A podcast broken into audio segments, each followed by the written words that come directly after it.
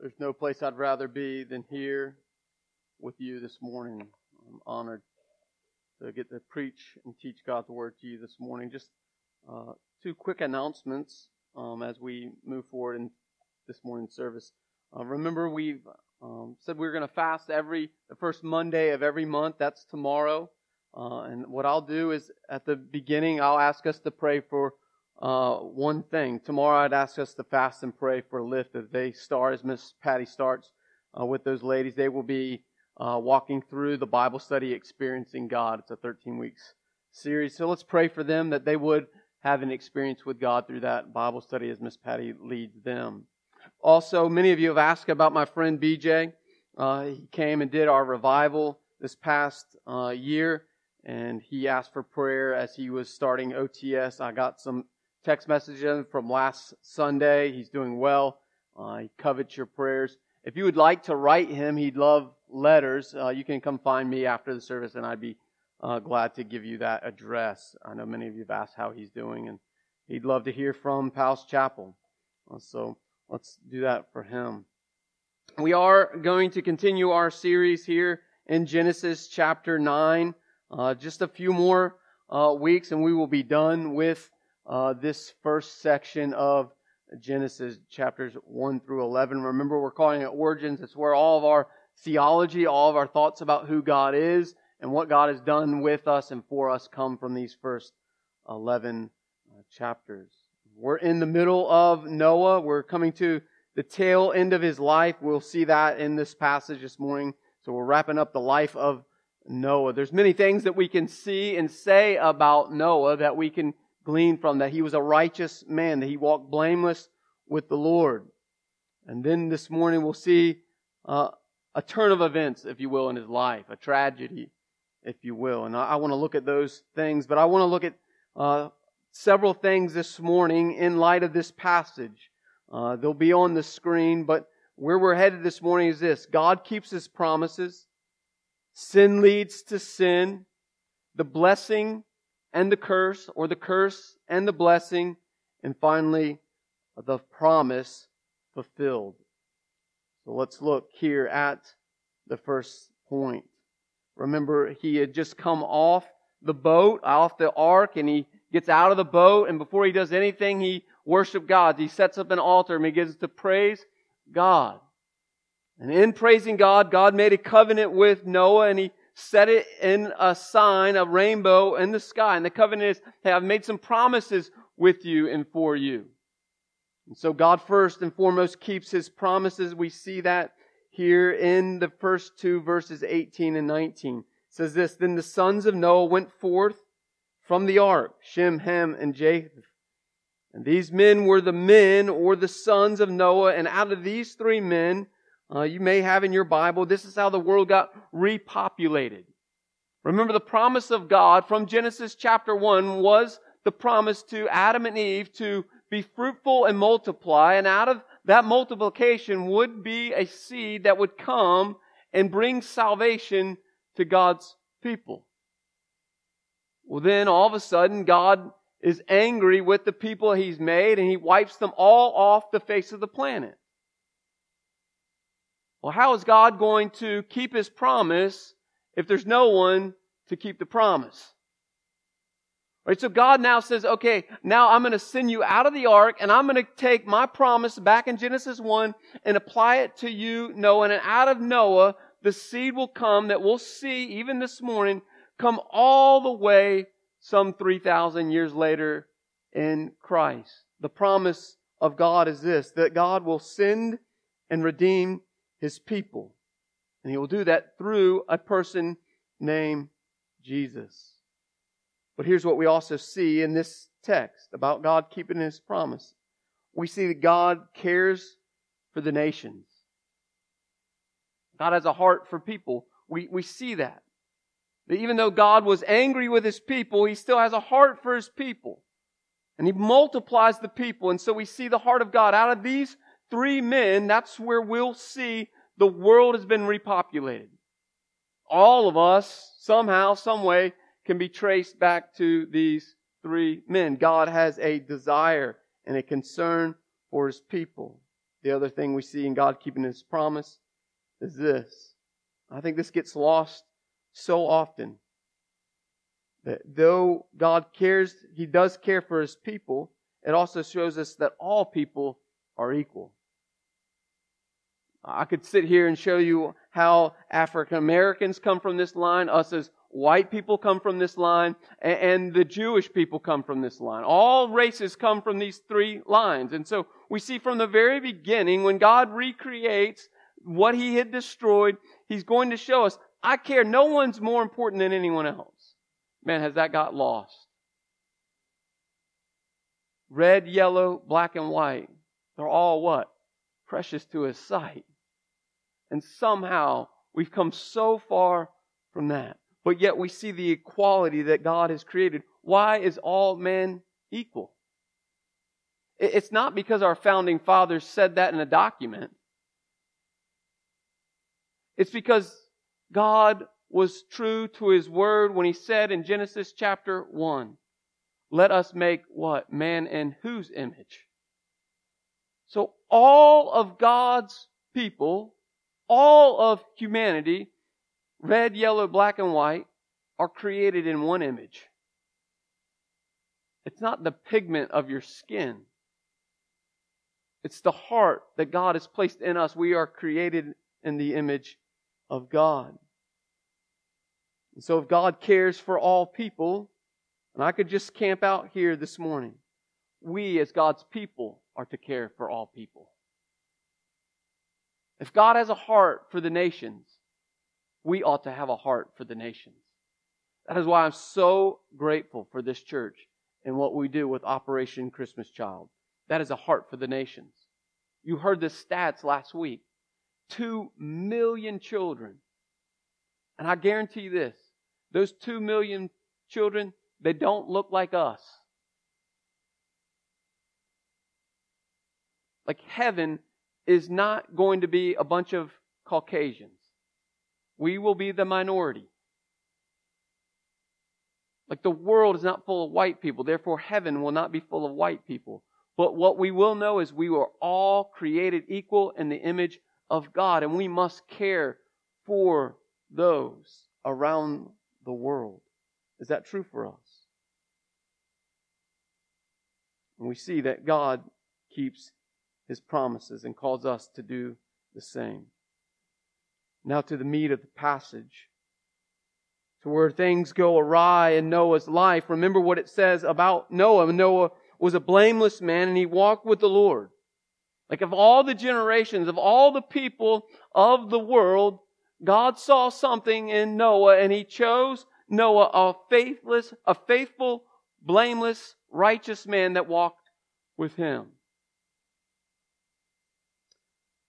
And God had kept his promises to Noah. And God had called him off the boat. And we see the righteousness of Noah. And then he gives sacrifices to the Lord. And then all of a sudden this happens. It's like one of those moments in the text that it's a head scratcher. Like, how did Noah get from here all the way here? Because in this passage we'll see that Noah was not a righteous, blameless man who walked with the Lord.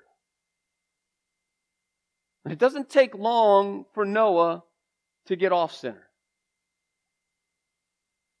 And so the next text is this sin leads to sin.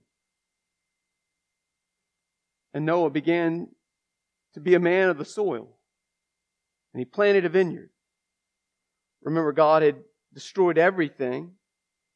And so now he calls Noah to be the second Adam. Remember what he called Adam to do, to cultivate the land, to be a farmer of the land. So there was no farmer of the land, and so God said to Noah, you need to farm the land. So he takes over where Adam had left off and the descendants of Adam had left off. And it says that he starts cultivating the land. remember that everything on the earth had been destroyed. And so it says that Noah then plants a vineyard. Now, between verse 20 and verse 21 is probably about three to five years. Because it takes a vineyard from the moment you put a seed in the ground to you coming to full maturation, to take the grapes off the vine and to produce wine, the, the horticulturalists say it's about three to five years. And so we see he get he gets off the boat, he worships God, he plants some seeds, and then somewhere three to five years later, he's as far away from worshiping the Lord as possible. And I, I began to ponder that gap in those two verses in my own life. And I pray that you would ponder them as well. So often where we start off is not where we finish.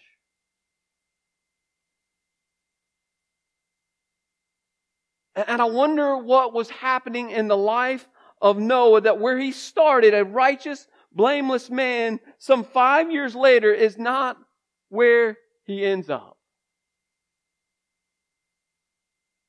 Just one decision, one choice, one something just altered Noah's life in there somewhere, somewhere he decided, hey, he had this. I got this. We used to have this saying in our, uh, my job at the recovery center. The famous last word, words of every addict are, I got this. the moment they stop trusting in the Lord and they take trust into their own hands, it always leads to disaster. So somewhere in those five years, somewhere Noah stopped pursuing the Lord with all of his heart, mind, soul, and strength. Somewhere, maybe he got bored. Somewhere, maybe he, he just thought, man, I can just kind of coast. At this point in his life, he's 600 years old. And he's thinking, I can just coast on out. I'm probably not going to live much longer, so I'm just going to keep coasting. I'm not going to pursue the Lord like I, I did in my youth at 300. And I wonder, church, for us, how many of us made a decision to walk with the Lord and we're at a place in our life that we're just coasting with the Lord. See, the moment we begin to coast we, is the moment we begin to get vulnerable. The moment you think you got this is the moment that Satan's going to pounce on you like no other. We don't got this. Because when we got this, I promise, Satan's got you. So somewhere along the line, he let his guard down. He rested on his past righteousness. He was resting on his past blamelessness. He was resting on yesterday's bread. But as we'll see in a few chapters in Exodus, no, no, we got manna just for today. But somewhere Noah thought, man, I got enough from yesterday for today. And then it says this He planted a vineyard. And then all of a sudden, it says this He drank of the wine of the vineyard. And he got drunk. You see, the drinking wasn't the issue. I would even beg to say this the drunkenness wasn't the issue. It was somewhere before the first grapes got crushed in the wine that when Noah thought, I got this, there's the issue. See, just one degree. Just took one degree for, for Noah from righteousness to unrighteousness. And all of a sudden, we see a man drunk and naked in his tent. It's one decision away from all of our lives in this place to end up drunk and naked. One decision.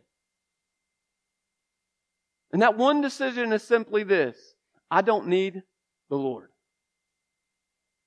That's the only decision. When I make that decision in my mind, in my heart, I don't need Christ today. I got this. Man, I'm headed to disaster. And that's what happened to Noah. I would beg you and implore you. The drunkenness and the drinking were not the issue. It was a symptom to the issue. The issue was his heart had changed. And so Noah sins. He is lying in his tent naked. Now, the thing about nakedness, you got to remember this about nakedness. What is the very first thing that happens after sin in the garden?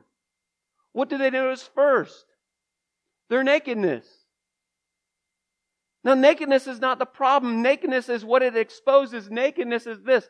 It, it really leaves you with a place of vulnerability and being unprotected. And so we see in this story that Noah is now unprotected and somewhat shameless. That's what sin always does to us. It leaves us unprotected and shameless.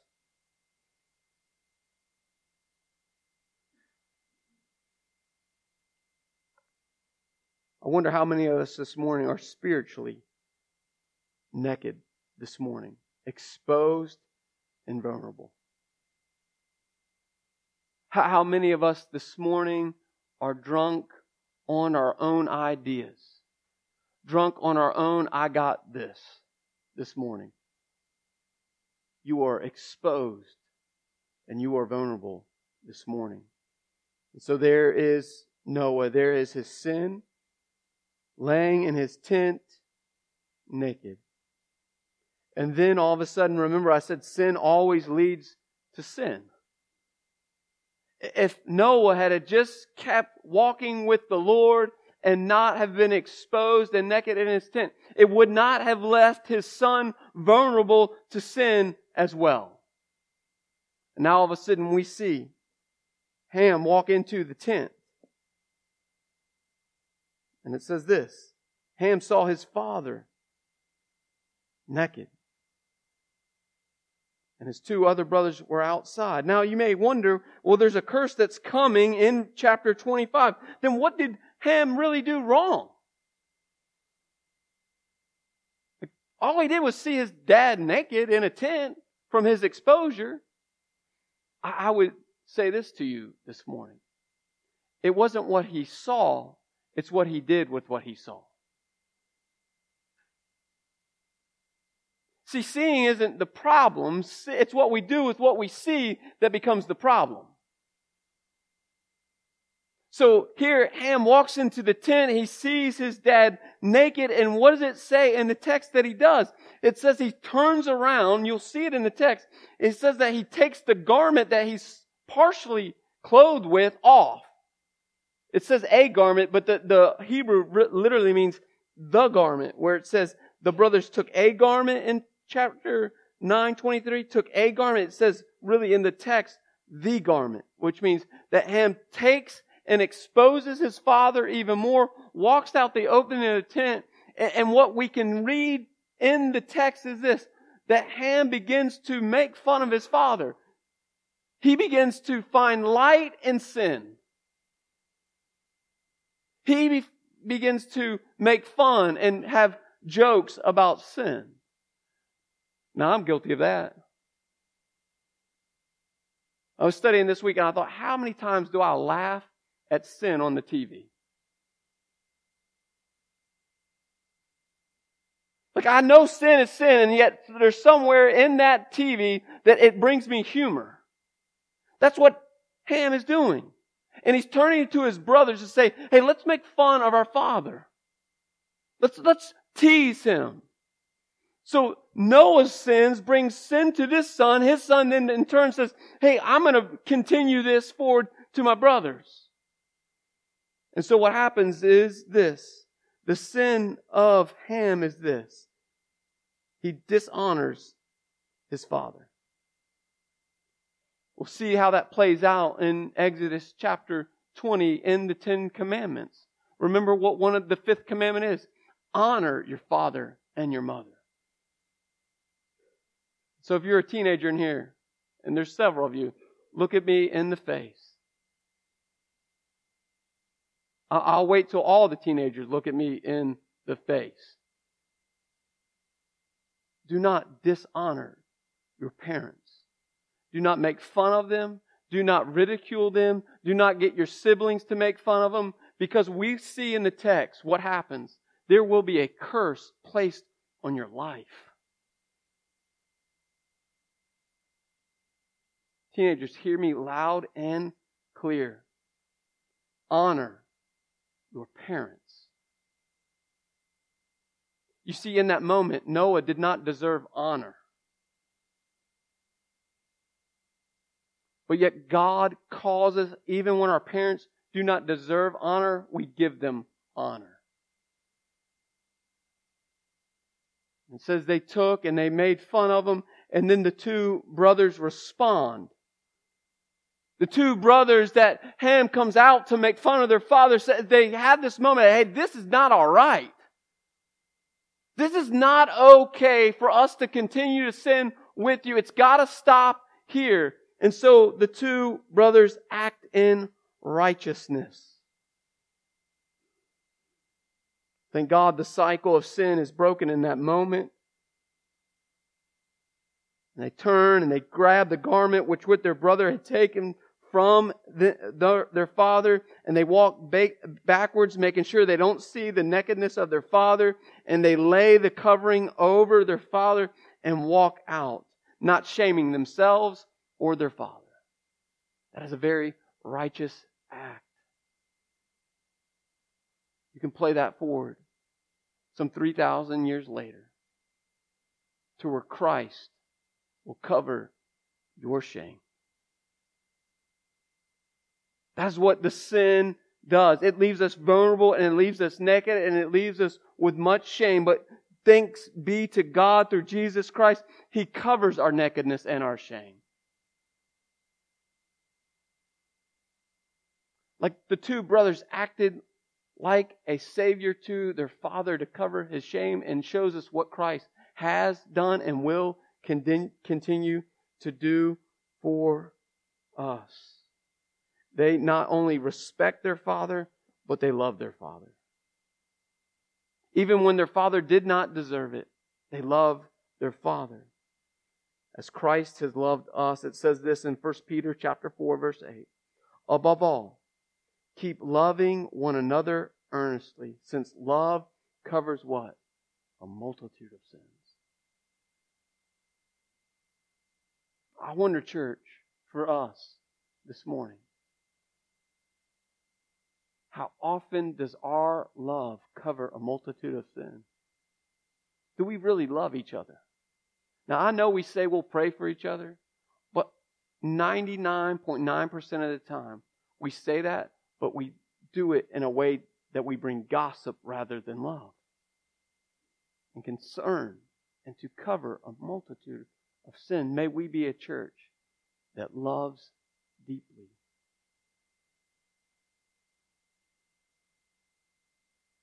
Here's what the writer David says in Psalm chapter 32 1. Blessed is the one whose transgression is forgiven and whose sins are covered. And Christ has given us that ministry, a ministry of reconciliation is what Paul says. We get to partake in that process with the Lord Jesus. See, the great fear in this passage is this there's two types of people in this world. Two types those who have been forgiven and those who have not. The question is, which are you this morning? Have you been forgiven? Because if you have been forgiven, you'll forgive much. If you haven't been forgiven, then you'll go on sinning and you'll bring other people into sin, and the sin will continue. And that's where the curse comes from this morning. So Noah wakes up from his drunken stupor. It says this in verse 24. When Noah awoke from his wine, he knew what the youngest son had done. Now, how does he know what his son had done? I believe that reveals to us already Ham's heart. If you're a parent here, you know when your kids do something before they even do it, and you know when they do it after they do it. Kids are not very bright in that way. I mean, let's be honest. We're not very bright in that way. I think I can get away with this one. And we have a Heavenly Father that says, I see it all. We can't get away with anything. Teenagers, that's true for you. And so the heart of the Father knows the heart of the Son. And God the Father knows the heart of the youngest son. And now the curse comes from Noah, but it's a curse prophetically from God. Which is, again, I could camp out there. Even after his drunken stupor, God still desires to use Noah. No matter where you're at this morning in your sin, God, if you are a child of God, He still desires to use you. And then it brings, He brings on the curse. The curse is this. Cursed be Canaan. Like, man, that young man, he, he, he got the raw end of the deal. Like, how does Ham's son that wasn't even present in the moment get the raw end of the deal? Because we know this to be true from Exodus. The sins of a father play out four generations. That ought to scare us. It scares me as a dad. Like what I do is and will affect my kids, my kids' kids, and my kids' kids. Like what I do today will have a, a lasting effect for four generations. Anyone else shudder when they hear that? Because I do. And so God is looking through Noah at this man and says, Hey, all of your generations will be cursed because of what you did in that tent. And we see that to be true. The curse plays out. They do become the servants of the servants of their brothers. Remember, you can fast forward in the New, the Old Testament, the Canaanites became the wicked enemies of the Israelites. And where did it start? Here in Genesis chapter 9. They become wicked, wicked enemies. They hate the Israelites. In this moment, division happens between these two brothers and it continues forward for, for thousands and thousands of years. And so, the first thing we see is this in this curse. It's the sins of a father affect generations to come. The second one is this this curse is prophetic in nature. But thanks be to God that it doesn't end with the curse, it ends with a blessing. And I'm going to come back. I want you to circle that word Canaan in your Bibles. I want you to write in the margin the Canaanites because I'm going to show you something even about this curse where God redeems the curse. And he says this, Noah to the two other brothers, Blessed be the Lord, the God of Shem, and let the Can- and let Canaan be his servant, and may God enlarge Japheth, and let him dwell in the tents of Shem, and let Canaan be his servants. I want you to first and foremost see who the blessing is for. This blessing, it doesn't say, I am going to bless Shem. It says, Blessed be who? The Lord the blessing from the Lord is to the Lord. Because he is fulfilling his promise that I am going to bless you, but in blessing you, I bless myself first because I'm going to fulfill my promises made back in Genesis 3, verse 15. I'm going to hold to that promise. Blessed be the Lord, the God. That means Yahweh. The word Yahweh in the text up until this point has always had this connotation. It's a relationship between Shem and God. God is a relational God. Of all the names of God that Moses could use in that passage about God, he chooses the one word that means to be a friend with God. That's amazing to me. He says that again in verse 27. So God's blessing goes back to God's promises to be in loving relationship with God's people. Our highest blessing is to have a relationship with God and God alone. More than your spouse, more than your job, more than your kids, more than your house, more than your car. All those are blessings. But the highest blessing that God has bestowed upon us is the opportunity to be in right relationship with Him. Amen. And now we'll see the, the, the promise is fulfilled. In verse 28 and 29. And after the flood, Noah lived 350 years, and the days of Noah were 950 years, and he died. And then in verse 1, it says, These are the generations of Noah, Shem, Ham, and Japheth. The sons were born to them after the flood. Now, if you'll turn with me Matthew chapter 1, I want to show you how the promise is fulfilled.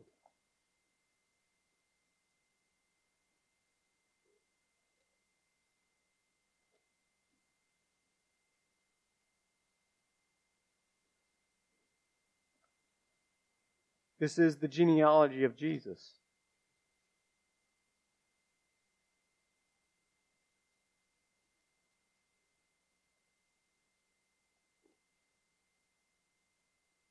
Writer Matthew is going to walk us all the way through.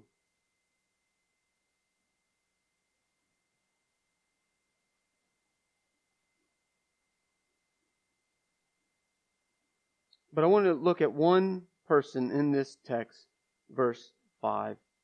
Highlight this one name in your Bible Rahab. We can piece together through this account and Luke's account, this all comes all the way to fruition to Noah. But there's just one name, Rahab, in the text. Remember, I said highlight the Cain, Cain the, the Canaanites in your Bible. You knew who was a Canaanite? Rahab. So Jesus, through God, through Moses, back in Genesis chapter 9, makes a curse to the Canaanites. But because of Jesus, Jesus always takes cursing and turns them into what? Blessing. So our Savior, the Savior of the world, has what in His blood? The curse. Remember, the curse is these people are going to serve their brothers. But now we see that Christ carries the curse in his blood, and that blood then is what? Poured out. And so God takes a curse, and through his son, Jesus, turns that curse, the blood of the, of the Canaanites, into a blessing for God's people that blood that carried the curse became a blessing for us. Amen? So even in that curse, the promise is fulfilled through Christ and Christ alone. And my question in closing to you this morning, into myself, is this Have you seen how God has kept his promises? Have you seen how your sin leads to more sin? But the great promise is this it can stop here today. It can stop when you receive the blood from the blessing and the curse. That's what Christ's blood poured out and shed for us does. Because in that blood being shed and poured out for us, it established what we would call a new covenant, being in right relationship with God. The only way to be in right relationship with God is to have God's Son's blood poured out on to you. Is that true for you? Or are you yet still remaining in the curse? If you remain in the curse, there is no blessing. But all of us in this room were once cursed. But when you placed your hope and faith, the blessing of Christ's blood redeemed you and redeems me. Where have you placed your hope and faith this morning? Let us pray.